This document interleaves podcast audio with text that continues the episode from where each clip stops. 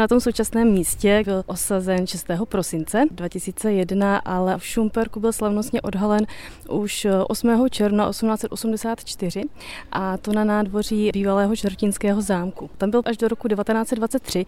Nevole přišla s obdobím první republiky. V roce 1919 neznámí pachatelé tuto sochu částečně poškodili.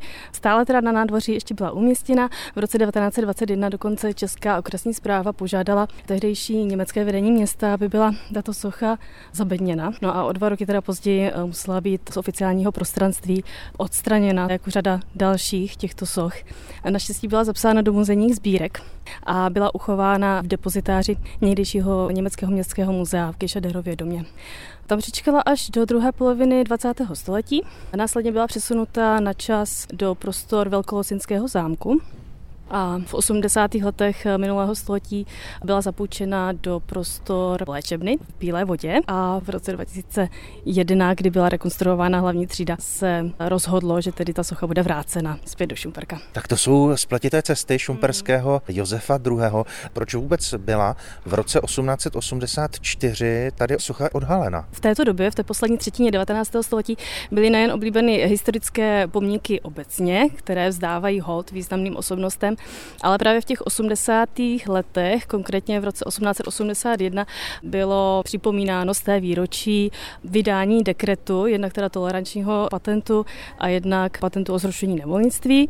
A jinak tedy v roce 1890 byla připomínána i úmrtí tohoto panovníka, který byl chápan v té době vlastně jako taková idea osvícenství a pokroku. Takže vlastně z toho důvodu byla poptávka nejen tedy z Čech a z Moravy, ale vlastně i z Dolních Rakous po tomto pomníku. V Olomouci je třeba připomínán v souvislosti s rušením klášterů, bouráním kostelů. Ty jeho reformy ovlivnily tvář města. Připomeňte nám vůbec osobnost Josefa II. a její význam v dějinách rakouské monarchie. On byl prvorozeným synem Marie Terezie a Františka Štěpána Lotrinského a už za svého života získal oblibu především díky vydání patentu o zrušení nevolnictví a tolerančního patentu v roce 1781. On byl někdy nazýván jako selský císař a z toho důvodu právě i na tom konci 19. století tyto sochy vznikaly. Podobnou plastiku z litiny můžete vidět i v Uničově. Byla jednu dobu umístěna i v Rapotíně na křižovatce císařských cest do Jeseníku a do Opavy. Dneska je tam vlastně Rapotinský kulturní dům, tak tam stála úplně stejná socha. Ta byla slavnostně odhalena už v roce 1882, nicméně tedy byla odstraněna v roce 1923, podobně jak vlastně ta šumperská.